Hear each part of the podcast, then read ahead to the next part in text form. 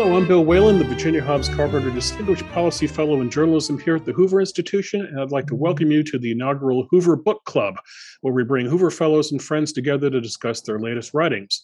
This is our inaugural book club interview, and I can't think of a better choice than the fellow you're about to meet, and that would be Victor Davis Hanson, the Hoover Institution's Martin and Illie Anderson Senior Fellow. Victor is a classicist and a New York Times best-selling author. He's also the columnist for the likes of the Nash of the of the uh, National Review and American Greatness, and he has a new book that's just been released. The title is "The Dying Citizen: How Progressive Elites, Tribalism, and Globalism Are Destroying the Idea of America." Victor, thanks for joining us today. Thank you for having me, Bill. Okay, I always have to ask this question of you anytime I get a chance to, to talk to you. Where do you find the time to write a book? Because you are you're writing several columns a week, you are teaching, you're doing multiple interviews on different subjects, and oh by the way, you're also running a farm. Yeah, I, not very well as I get older. So uh, I don't have much of a social life. I mean, we live out in the country, and I commute to Stanford um, at a Hoover, and that's about it. And I, I, I speak about a couple months out of the year. I'm going to go to New York for required book publicity, but I don't go out to dinner, and I don't. At my age, I'm in my late 60s. I don't have an active social life. It's very hard out here in Fresno County. So my neighbors are all farmers, and they go yeah. to bed at six.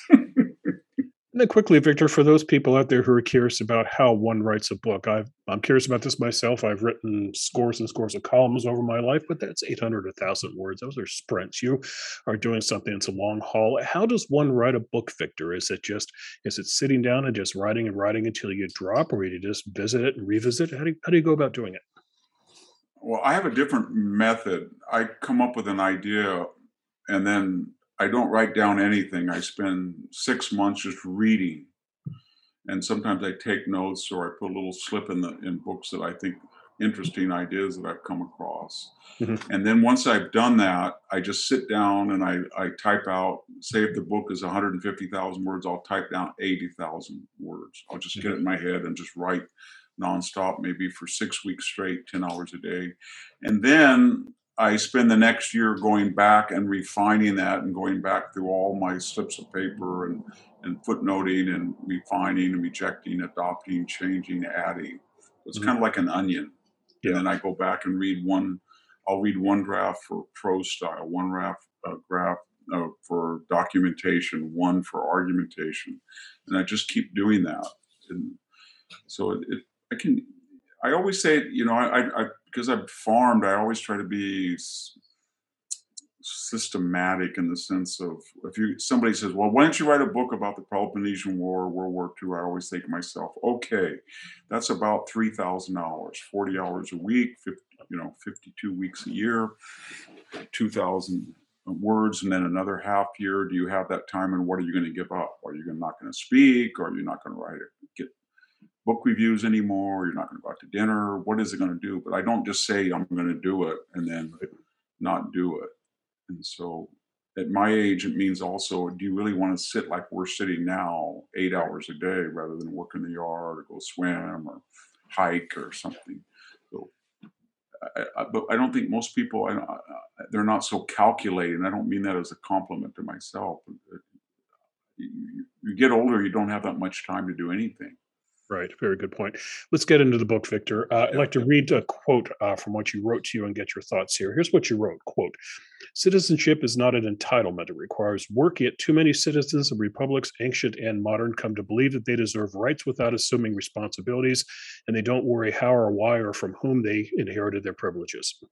Well, the there's an intrinsic paradox, Bill, in citizenship. And citizenship, in some sense, is the manifestation on the personal level of a constitutional system, whether that's a democracy or a constitutional right. or consensual republic. And I think what happens is they tend to favor open markets, free markets, they private property, individual freedom, and they create a lot of leisure and uh, material affluence, and that requires a the success of them. This requires a lot of discipline community discipline family discipline traditional discipline right. religious discipline so you don't satisfy the appetites that you're able to satisfy if, if you choose So if you look at Petronius the Satyricon, the world that he's writing about in 60 AD, it's a world away from what Livy is trying to describe mm-hmm. during the Punic Wars. Or when you look at E.B. Sledge with the old breed at Okinawa, and then you look at things that are coming out of popular culture today,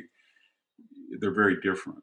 And right. so we we don't inculcate our kids with civic education. We find that too simple or too unnuanced or something. But these societies evolve and they get more sophisticated, more complex, but they lose their core values because of the temptations of so much money, affluence, opportunities. You don't have three channels, you have 500, you know.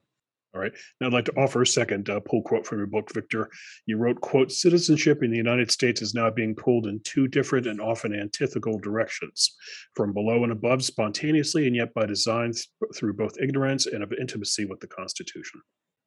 Yeah, I, I, divide the book in two halves. One is I call the pre-modern forces, and one of the postmodern. Pre-modern are things that just organically happen, and that right. is, I don't think anybody said I want to destroy the middle class, but there were forces of globalization and policy and trade that did do that almost. Mm-hmm. And the open border is sort of a migratory phenomenon of poor people coming into richer places when they don't enforce their border controls. The same thing with tribalism. That's a natural affinity. It's one of the oldest and most dangerous affinities that humans have to self congregate or to self select by the basis of superficial appearances.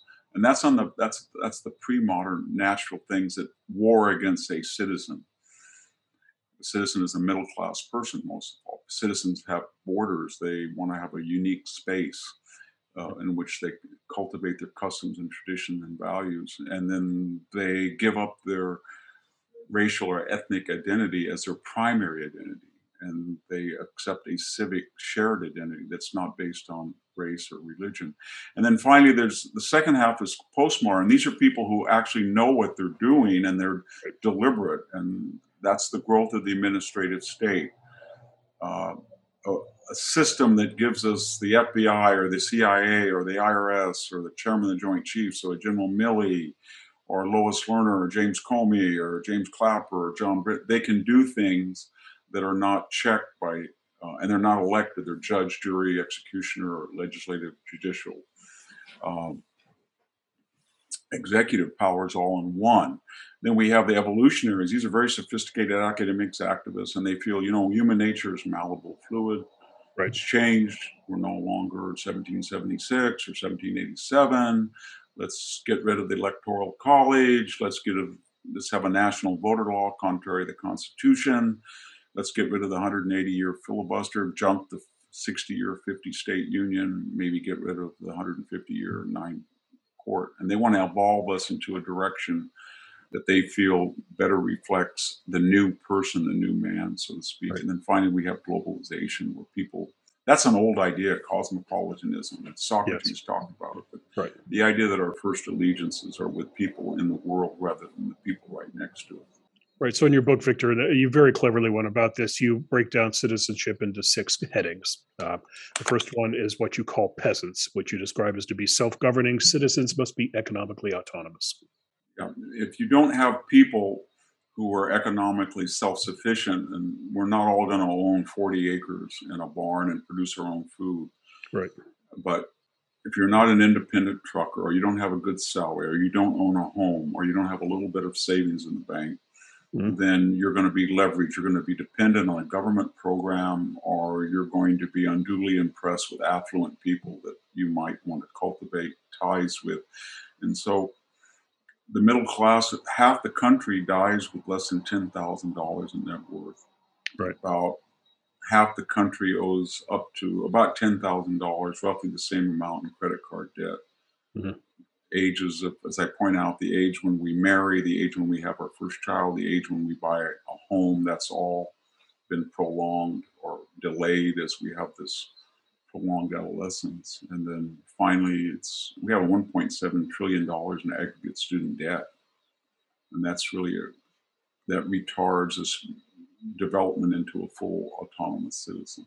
Mhm. Your second category, Victor, is residents, which you describe as, quote, states must privilege citizens over mere residents. This sounds like we're going back to your book, Mexifornia. Uh, Me- Yeah, uh, I mean, it is very relevant today when people who are not U.S. citizens flying in from Afghanistan are not asked of themselves. No one says to them, You're going to be guests in our new country. We're in the middle of a pandemic. As a favor to us, would you please be vaccinated? We're going to require, that's all we're going to require of you is a vaccination. Mhm. We won't do that of non citizens. And the same thing applies, of course, to the border, on the Right. southern border. But we are going to require all federal employees that are citizens and all soldiers who may face a dishonorable discharge to get vaccinated. The vaccination is not the point, it's just the asymmetrical treatment that we have for citizens. And not, and you and I today cannot decide, well, I don't like that federal law. Right.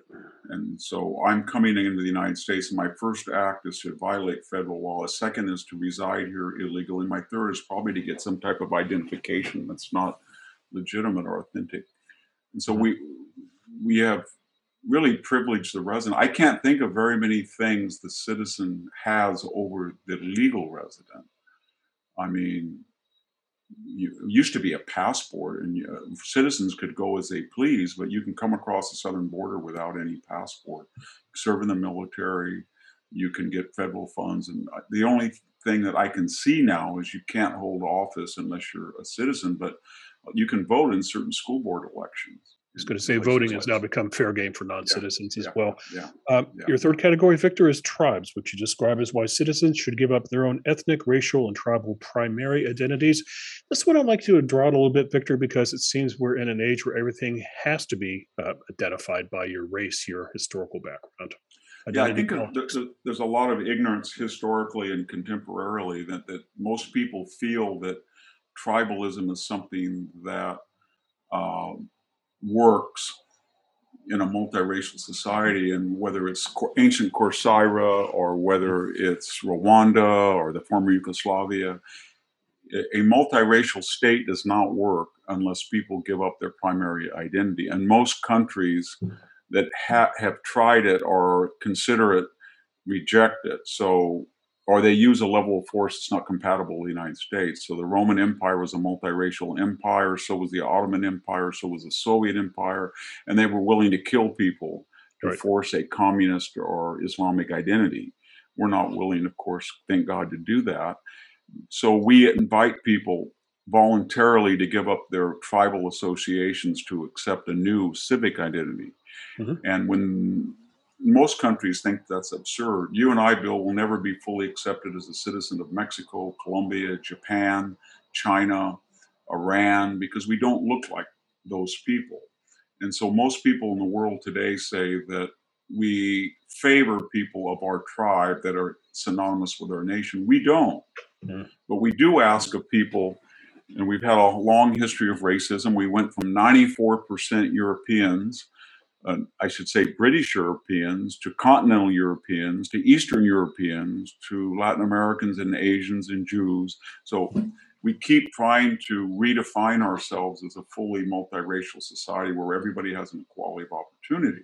Mhm. But the problem we're having is that uh, a lot of people believe that once we have political equality, that we have to have full equality. And Right. Aristotle talked about that, that we should be equal in every element of our life economic, social, cultural. And if we're not, it's disproportionate. And that disproportion implies some type of implicit bias, systemic. So we use all of these adjectives now, Bill implicit, systemic, Mhm. uh, for the lack of overt identifiable racism. That should tell us that it's getting very hard to find when you have a trigger warning or a safe space or you're accused of being systemically or implicitly racist, that means that nobody is out there. And really, it's an anger that we're not completely uh, equal in every aspect of our lives, and this is considered race. And the irony is that there are a lot of class disequilibriums in this society, and we've just forgotten about them, and we've substituted race. And, and as I point out in the book, you can be very, very wealthy, and some of the greatest woke warriors today are Miss Cullors with four homes, the founder of BLM, or Mr. Kendi, $20,000 for something like you and I are doing. He charges on Zoom. Uh, or LeBron James worth a billion dollars, or the Obamas from their um, $24 million uh, Martha's Vineyard estate. So this woke revolution doesn't have much to do with classes. We saw at the AOC dress or the Emmys or the Oscars, et cetera, et cetera, et cetera. Right, Victor, the fourth of six categories is what you call the unelected, which you describe as how an unelected federal bureaucracy has absorbed much of the power of the U.S. Congress. Uh, is that another way, Victor, of saying the deep state? Yeah, administrative state, deep state. 40 percent of us, Bill, work for local, state, or federal government. We have over two million federal employees.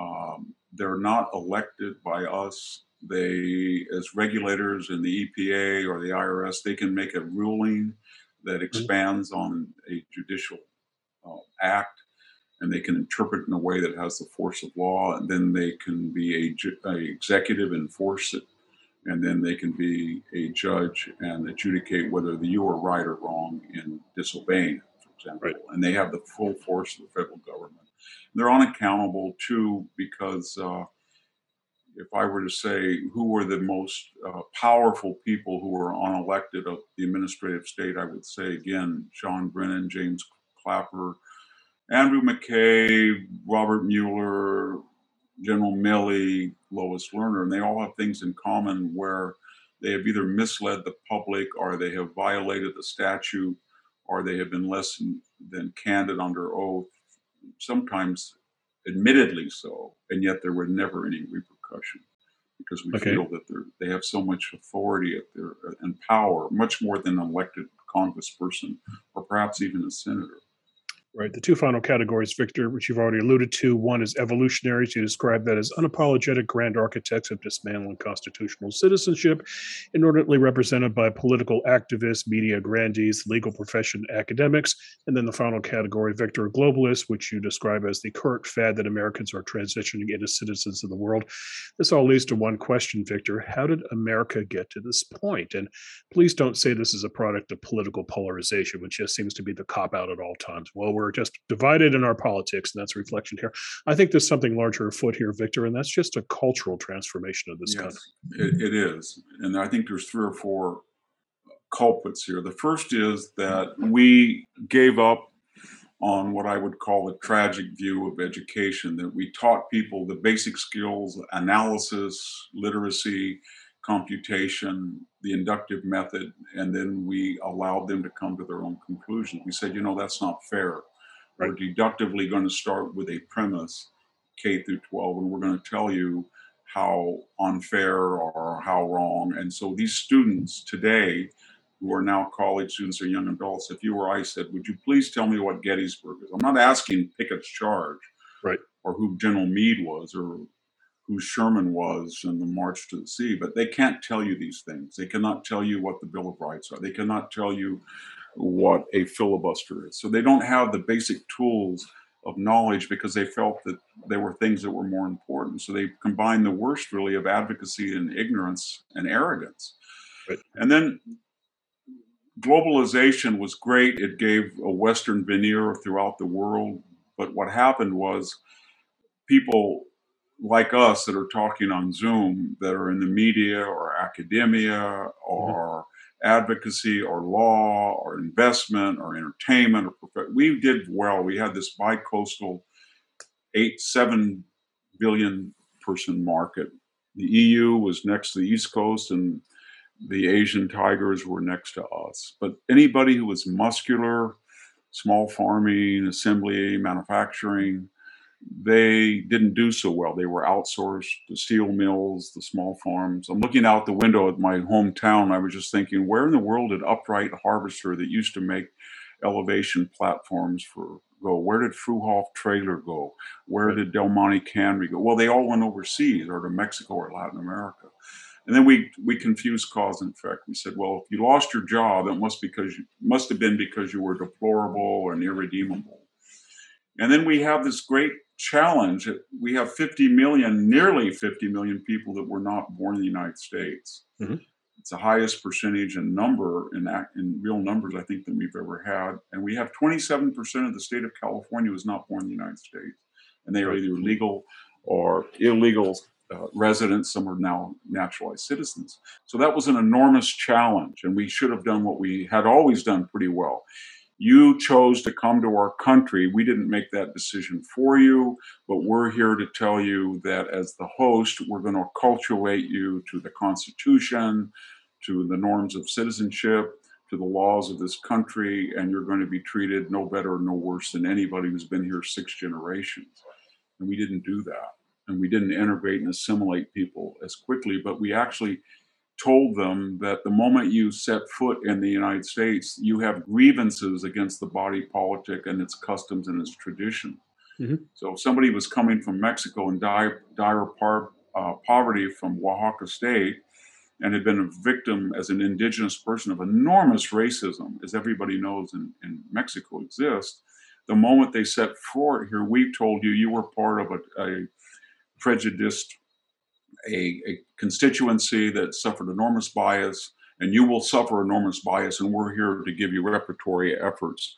But we're not here to assimilate you or tell you that you chose a different culture other than your own as your primary identity. We used to do that, what's called the brutal bargain, gave that up, and now we're living in a divided country, both by tribe and by class and I think it's a result of the educational system and globalization. And also, I, I left out one key ingredient, and that is this tech revolution the ability that you can communicate with anybody all over the world, or you can say things uh, and communicate with email or Twitter, or you can stay in today. I can stay in this room right here.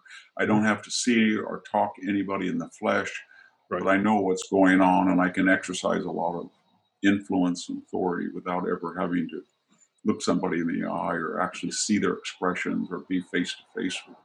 I'd like to point out, Victor, that back in the 1960s, when you and I were getting our educations, it was not uncommon in American high schools to take uh, for students to take up to three separate courses on government and civics. Uh, today, here in our California, Victor, the state spends about 10 times as much money uh, teaching ethnic studies than it actually does civics. So that's kind of a, I think, kind of a sad statement. Let me run this theory by you, Victor. Um, I think to have a community, one needs commonality. And I apologize if I sound like Jesse Jackson when I try to throw those words together. Uh, but what I mean by commonality is shared experience. This ties into the very excellent book you wrote about World War II. You talk to people of that generation, the greatest generations, Tom Brokaw calls them, and you see a couple of themes emerging for them. Number one, they were involved in a common effort, a war, a war against fascism, a global war. And then, secondly, Victor, especially if you talk to people who survived and endured the Great Depression, you notice they have certain characteristics. They tend to be, I would say, tight with their money, but they tend to be very fiscally conservative because they didn't have money back in the day. They don't march down to Apple and buy the latest gadget just because it's been, you know, dangled in front of them. They're careful with the money. The point is, Victor, these people have something in common common. You could put them in a room and they could quickly talk about shared experiences. Today in America, we don't have that. Now, maybe in theory, that should have been 9 11 and what happened on that terrible day, but that doesn't seem to happen. The question is, Victor, how are you going to bring Americans together if we are more pluribus than we are unum?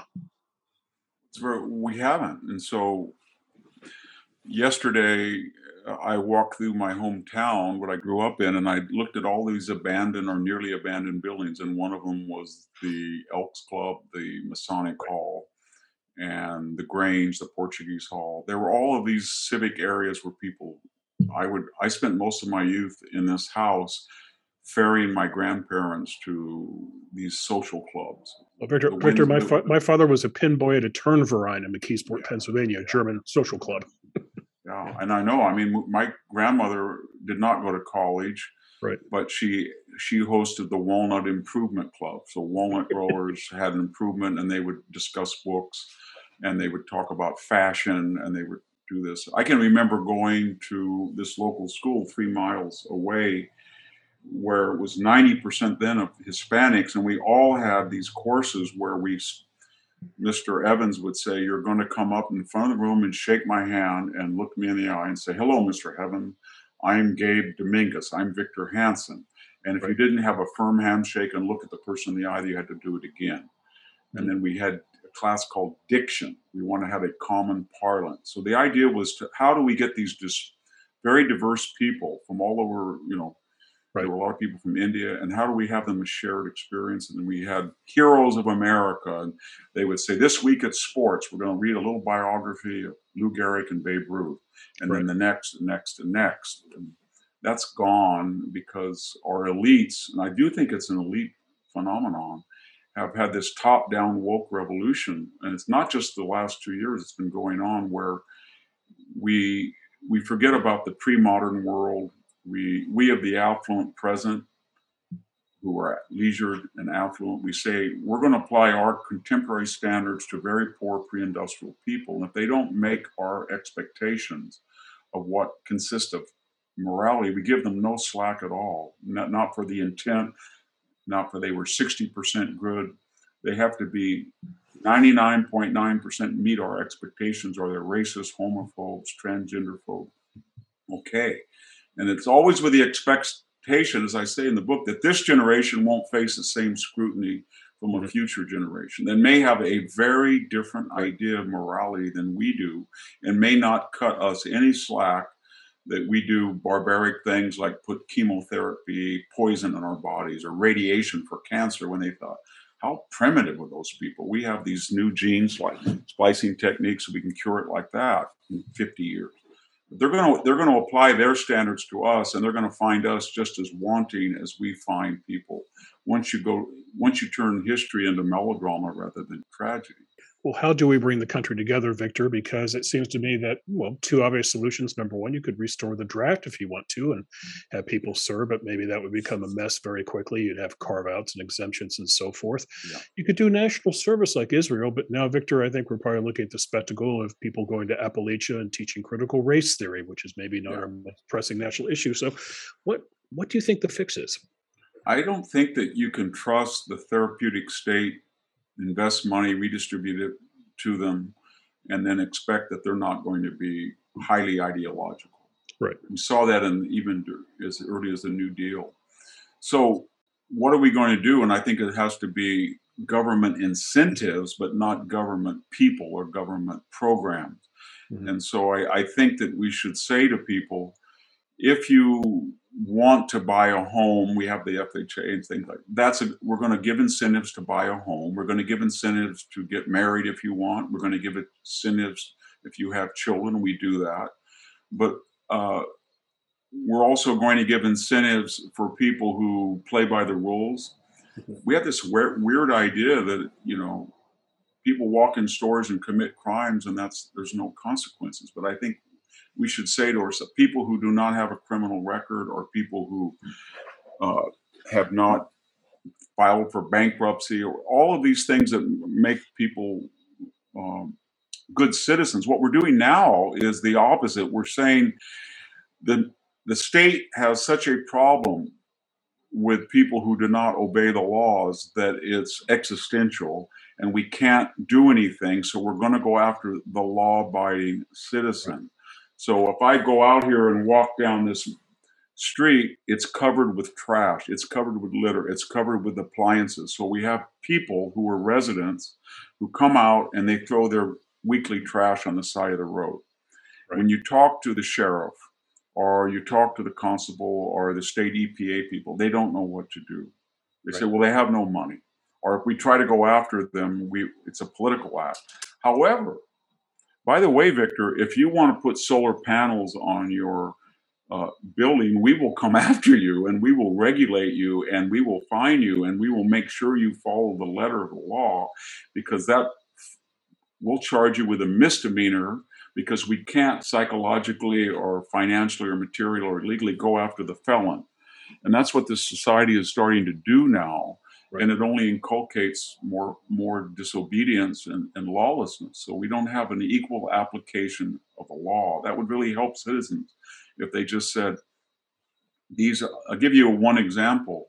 I was told that to get on a flight, by now I had to have a bear, a little bear on your license, the, the real license.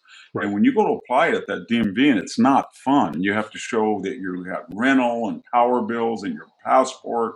Mm-hmm. And then I said to myself when COVID, I, they'll just give exemptions. Right. And of course, they have. They just said, well, you know, you, you can't you can go to the DMV anytime you want, but apparently not enough people got them and they would not be able to fly and there are no consequences like there's no consequences for crossing the border, there's no consequences for anything. Right. And so I think eh, I believe it or not Bill, I think the equal application and full enforcement of statutes and laws would give people a renewed confidence that the system is fair and it, and it works. When we see these people go on television and they say, My son is a lieutenant colonel, and he spoke out and broke the chain of command about the culpability in Afghanistan, and he's now right. in jail, and yet the people who left $85 billion worth of training and equipment investment nothing happens to them and, they, and right. all their stories are contradictory and there's no consequences then that erodes any effort at unity Right. So the word I think uh, uh, we could sum this up with is deterrence, which is a yeah. topic of a column you wrote last week.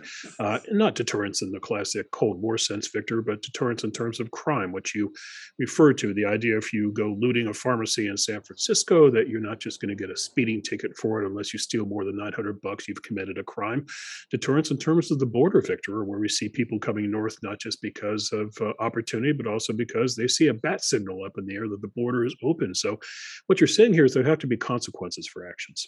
There has to be. I mean, it's very sophisticated and chic to say, well, walls don't work, although there's no evidence that they haven't worked because they dominate history. But my point right. is that basically, where the the wall, the reconstituted wall ended, illegal immigration now started. Right. I mean, we pretty much Arizona, New Mexico, and California can handle the borders should they wish. They have a, mm-hmm. mostly a wall now. And we had the engagement of Mexico where we really gave them some incentives, but also some possible consequences if they let people in transit go through their country, which they had pretty much stopped. Right. And we got a renewal of, uh, we got catch and release canceled. This, this new administration said, "Come on in. We there's no you catch you, we'll release you again. You don't have to prove you're a refugee. There's no wall. These are all 19th century antiquarian ideas. And now we got human nature being what it is. There was no deterrent. Anybody can come across. We've made a mockery of the engineer in India waiting five years to get a legal permit to come to the United States. And so we, we reward people who break the law and that's a, a, a great deal of cynicism involved. So, Victor, in the title of your book, the word dying is featured prominently here. And I'm kind of uh, stuck on that word. You didn't choose endangered as one might use for species. Dying suggests that it's not coming back. Is that is that the case? Is citizenship gone, or is citizen is there is there a more appropriate word than dying? Should we say languishing, troubled? Well, I I'm not quite where uh, classical historians of Rome had this phrase, I think two of them, that mm-hmm. the uh, medicine is worse than the disease. Uh-huh. But if you wanted to restore citizenship, right, you would need a charismatic president and the party behind him that was in favor of that agenda, and they would have to take a level of abuse that is staggering because so many people are invested in non-citizenship or the the idea of mere residence or tribalist or right. constantly changing the Constitution. Is somebody really willing to say to Harvard University, Stanford University, we're not going to listen to uh, your law professor who says that we're going to get rid of two senators in every state? Mm-hmm. And I'm sorry, we're not going to get rid of the Electoral College. It's been there for 233 years, and we're not going to pack the court in and take that on and then say, you know what, I don't identify people by their race. I identify people by their common American uh, identity? Or are you going to say, you know, I really don't think that 1.7 trillion uh, investment of the federal government and this debt on students was a good deal because the universities should not be subsidized by teaching things other than what they're supposed to. I mean, they're supposed to create an educated citizen, but one thing we don't talk about the more woke and ideologically driven these students are if you look by any barometer sat scores or anything the students are less prepared as we would expect given there's only 24 hours in a day so you'd have to take on a number of, of, of institutions and you'd have to be far more skillful than donald trump was You'd have to be very careful what you said. You'd have to build constituencies. I think you could make that. I didn't say the dead citizen. I said the dying citizen. Dying citizen. Okay. Yeah.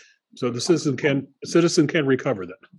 I think so. I mean, there's there's periods where we've had these renaissance, and right. if I when I first wrote the book, I started to look at things, and and there was a moment uh, in I started the book in the summer of 2019 in the fall, and I said to myself, I'm pessimistic, but my gosh, after three and a half years, there's almost no illegal immigration in December of 2020. It almost right. vanished. And then I said to myself, wow, this was the first quarter in 12 years that middle class wages increased. Oh mm-hmm. my gosh, this is a record low minority unemployment for Hispanics and blacks and record, almost record peacetime employment. I thought, wow, we look abroad and the Abraham Accord, and whoever thought we thought that Gulf states might recognize Israel, and wow, we we're the largest natural gas and oil producer in the world, and people have affordable fuel. And, and then 2020 came along. And then 10, 2020, and all of these uh, insidious challenges were set off. They were like IEDs we knew were there, but when you added, we might have been able to survive a 1918 like Spanish flu pandemic, and maybe a our first national quarantine, and maybe our first self-induced recession, but an election with 102 million mail-in ballots, 62 percent. We've never done that, and then a, an acrimonious and controversial president, and then the George Floyd riots. We had 120 days of looting and arson. Mm-hmm. It, that was too much, I think, to, to endure. And it, it set, set, these pre-existing challenges off like firecrackers or IED. Yeah, you're referring to the mostly peaceful protest, I think, Victor. Yeah, of looting most, or what I think General Milley called them, penny packet, penny packet protests. Let's spend a minute on General uh, Milley. And the question, Victor, is what makes a good citizen, and is General Milley a good citizen? Because he'll tell you that what he has done is because he cares about the republic. Well, if you I, I'm, I'm not in a position to judge his citizenship outside of his career. I don't know right. if he has a record or what he does. But I will tell you that as the chairman of the Joint Chief, he has failed miserably his job. And I say that very carefully. Mm-hmm. And, I, and, and I'll be very thorough about that. In 1947 and 53 and Goldwater Nichols, I think 2006, it said that uh, the chairman of the Joint Chief was going to be refine, uh, an advisory role, and so would the Joint Chiefs. It was in reaction to uh, World War II and uh, the idea that the, the chairman that was new, the chairman of the Joint Chiefs, had been a little bit too active and impinged on the prerogatives of the, of the individual operation. And they were outside the chain of command. Okay, right. We know that. So General Milley comes along and he decides that after he's talked to Nancy Pelosi that Donald Trump may be crazy. Now he's denied that, but we have the transcript. And he says that he's going to go call the senior officers and he's going to say that you have protocols and procedures, but they come through me mm-hmm. and you're not to ex. Well, that's is violating the chain of command. That's not his role. And then he's going to further become a diplomat and call his Chinese counterpart you know, as if George Marshall in 1940 calls uh, uh, General Halder of OKW and says, you know, Franklin Roosevelt is not as healthy as they're telling us. He's he's not well, and I'm afraid we're going to have a preemptive war because he wants to get us in a war to help England. And I just want to tell you that. Uh, this is messy, this democracy. And if we do any preemptory thing, General Halder will tell you in advance so Germany and the United States don't go to war. That would be unthinkable. But that's kind of what he did. And so he violated those statutes. Okay. And then the Uniform Code of Military Justice, Article 88, and that's been violated. It's a joke, says that no active or, or retired high ranking officer can disparage the commander in chief. You can't call him Hitler, can't call him Mussolini, you can't say he's a liar like our retired generals have done. Okay, but General Milley was the primary or a chief source for three tell-all books, and, and he's quoted in three of these uh, kind of muckraking new exposés that Donald Trump was a Mein Kampf-like figure. That's right. That's what he doesn't he hasn't denied that. He said that the Epoch Times uh, people and Newsmax were terrorist organizations. Now he said he can't recall that, but apparently he's written it down somewhere, according to some of the exchange we saw yesterday. And so he's a very politicized general. He's violated the chain of command. And when he said that uh, he's going after white rage, and he's read Professor Kendi, and there sh- we shouldn't be worried about that because he reads Marx and Mao to learn about hostile doctrines that he must be aware of as a chairman of the Joint Chief, as an advisor to the president. Of course, we say to ourselves, well, there you're reading them to inculcate opposition to Marxism or 70 million being people killed by the cult. But you're reading Kendi to to spread it, to disseminate it. Mm-hmm. And it's it, you're incoherent, General. And you're saying that that the white working class are the the target group that you're going to look at. And then you're telling us, along with General Austin, that you believe in disparate impact and proportional representation because you keep saying America's going to look like us and you're going to make steps. Okay, that's fine. But you've just alienated the one group that disproportionately, at double their numbers in the population, dies in Afghanistan and Iraq, the white working class. 75% roughly more or less in Afghanistan and Iraq were white male working class people. They only represent 35% of the population. And when you say that, people say, well, why are you talking about race? Because you are talking about race, kind of, but you're not talking about where it leads to. So General Milley really wants to go down that tribal, destructive, nihilistic route. Then somebody is going to say, well, are you going through Antifa members? Are you going through BLM and see uh, this Marxist organization? Since you warned us that you read Marx, and since the founder of BLM is a declared Marxist, you obviously are going to look for Marxists. But of course, he's not going to do that. So he, he's very, I think he's a very dangerous person because he doesn't tell the truth. He's political. He had a photo op with the president, as everyone does. And then he said he he made a mistake, and all the former people, the Joint Chiefs, said we don't want to militarize Washington and clear out Lafayette Square like Trump did, and he's going to use tear gas. And lo and behold, the Inspector General of the Interior Department says no, there was no air, there no presidential order to clear it out. There was no tear gas used. And does we get an apology from General Milley and the former Joint Chiefs? No. Are they aware that Colin Powell, an iconic chairman of the Joint Chiefs, 1993 calls up, excuse me, 1992 calls up, or 91 calls up uh, George H.W. Bush, as you remember, and says, I got 5,000 Marines for the Rodney King riots. And they sent them into downtown LA, federal troops. And then the same General Milley and G- General Mullen and General Myers and General Dempsey and General McChrystal and General all of them who said, don't dare put federal troops, Donald Trump. Okay, that's a legitimate question. But when 25,000 federal troops were ordered in by Joe Biden, they didn't say a word. So, whatever our politics are, we have a woke, political, politicized military, and General Miley, Milley has a lot to answer for for that.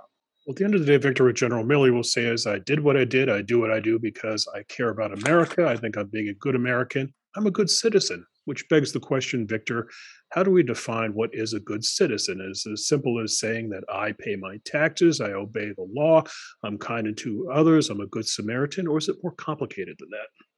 Well, starts with you you obey the law. You right. obey the law.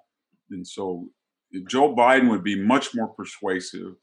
Donald Trump didn't really raise taxes, but he wouldn't have been very persuasive because he spent a lot of effort trying to get out of them. Joe Biden says, all you trillionaires that don't exist, mm-hmm. pay your fair share. We find out he sort of welched out on a half, five hundred, uh, five hundred thousand dollars right. in taxes on payroll tax, no, no less. So I think the question is follow law, General Milley. You're an advisor. You can't say on Monday that I'm not responsible for Afghanistan because I have no operational command.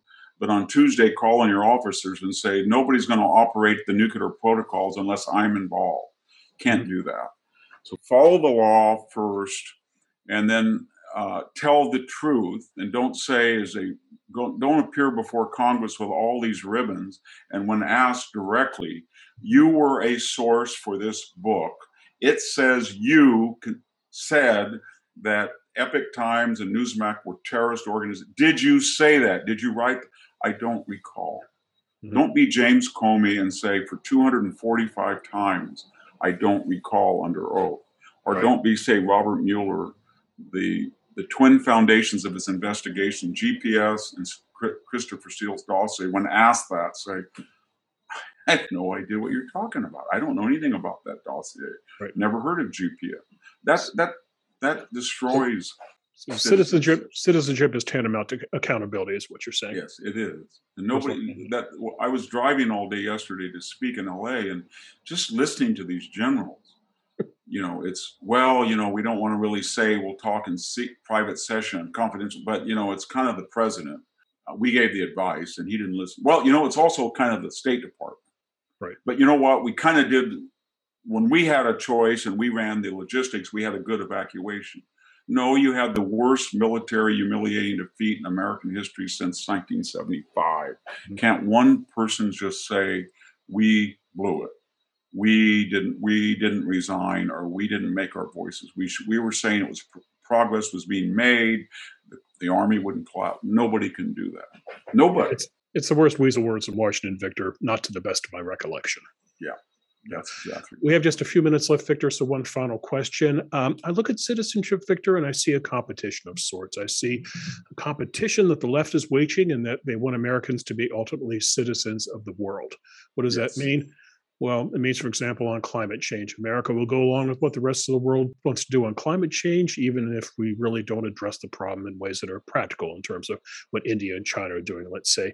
On the other hand, Victor, there are people who want the United States to be citizens of the United States, America first, in both the left and the right don't compete in this space. We've seen this over Afghanistan, for example, where Donald Trump wanted us out of foreign entanglements, Joe Biden wanted us out of foreign entanglement. Who's winning this competition right now, Victor? Is it citizens of the world or citizens of the U.S.? Oh, I think the citizens of the U.S. are winning. The Republican Party has dropped its globalist rhetoric. Um, because, I mean, when you get to a state where Antony Blinken is going to invite in the UN to adjudicate whether we're racist or not, the Secretary of State, or you have the International Criminal Court was going to adjudicate whether we're following the rules of war in Afghanistan, or the Paris Climate Accord with polluters like China in it, or there's a million and a half people in camps as we speak, and we're supposed to be in a, an accord with China. Mm-hmm. So we get back to the idea: is there a thing like the Constitution anywhere else? Are there free people that are transparent and self-critical and and checks and balances in their government? I don't see it other than in somewhat in the European Union, that's in Europe, and I see some in Asia, Japan, and westernized countries, the former British Commonwealth here and there, but more or less of the 190 nations in the world, about half are uh, illiberal and autocratic or monarchies or theocracies or dictatorships. And why in the world would you entrust a very wonderful system of 233 years to be predicated on the consensus from that group. And uh, so most of these countries, or at least half of them, never vote unless they come to the UN in New York, and then they're all for voting, but they represent dictatorial regimes. So that it's a uh, it's a tick, I think, of the wealthy and the highly educated. Most people have innate distrust for different forms of government that they feel are wanting in comparison with their own constitution. And then they will say to you, why aren't people going to China? Why don't people go to Russia? Why don't people even immigrate to Japan and South Korea? Why do they all come here? And the answer is one of two things. They don't have as much freedom or, or stability or economic opportunity, or the countries that do have that are not going to let people in because they feel that they find people of different races or ethnic backgrounds, if you're in Japan or South Korea or Mexico, disruptive to what they feel is their ethnic essence. But we're, we're so unique. It's so, it's so, what I'm baffled by in conclusion is that we're the most welcome people. We are the most generous people. Mm-hmm. We let in more people than all countries in the world, and yet we are the most criticized. And I think that's because we project this idea that it's not it's not sophisticated, it's not complex, it's not nuanced to say, you know what, I'm proud to be an American. The American's better than the alternative. I don't have to be perfect to be good. I don't judge the past by the rules of the present. If you don't like it, I have no worries at all about that. Final question. I'd rather have your I'd rather have your respect than your your, your fealty, and, and a lot of Americans used to feel that way, but very few do anymore. Final question for you, Victor. Reading a book by Victor Davis Hanson is in many regards like being taught by Professor Victor Davis Hanson. So, for those of you who are going to buy this book, Victor, what what are they going to take away? What what will be their what will be their great discovery having having read this yeah. wonderful book about? Well, what I I tried to do, Bill, is that with all this uh, pizzazz and buzz and cable news and everything about the border and and Afghanistan and you know uh, inflation, identity politics. I'm trying to suggest to the reader we don't just want to write about within our own little brief experience, but I'm trying to each chapter say this is a old idea. Citizenship, the history in Greece and Rome, what the founders thought about it, what the Constitution said, so that uh, they can take their own experience of the last awful two years and say themselves, well, it's not just that I think there should be a border. There, there's a long history of people who said if you didn't have a border, it wouldn't work, and it didn't work. Or it's not just me who thinks I shouldn't identify by my my superficial appearance, but it doesn't seem to work anywhere in the world. Look at there and look at here, and I'm not an, a dummy who say the middle class is important because Aristotle was no idiot. Tocqueville was no idiot, and they said exactly what I think. So I'm trying to to take the reader in each chapter and, and prep him or prep her and say, this is the larger intellectual historical framework of the issue across right. time and space. And this is what we're doing right now. And you decide whether it's going to work or not. Mm-hmm. Of course, I, I, I'm not entirely neutral. I wouldn't have written the book. I, I editorial and so I don't think this is going to work. Mm-hmm. You decide. And Victor, you do a wonderful job. Congratulations. No surprise there. Good luck on the book tour. Congratulations again on the book. I hope to see you on campus in the near future. I will be there. Thank you for having me, Bill. I appreciate it. The title of the book again is The Dying Citizen How Progressive Elites, Tribalism, and Globalization Are Destroying the Idea of America. Here it is for you. Here's the book. You can find The Dying Citizen for purchase online or at a bookstore. You go to Amazon. In fact, there's an entire Victor Davis Hanson page. Victor, I got lost in the count of how many books, but you're into the 20s, my friend. You are a prolific writer, no question about that. Victor is also on Twitter. His Twitter handle is at Victor Davis Hanson, Hanson spelled H A N S O N. He has his own website, victorhanson.com. You can also go to the Hoover Institution's website, which is www.hoover.org, and you can sign up for what we call our daily report, which will give you the best of Victor's work, his interviews, his many media appearances uh, every day in your inbox. For the Hoover Institution, I'm Bill Whalen. Thanks again for watching. We'll see you again the next time we do a book club. Take care. Thank you, Bill. Música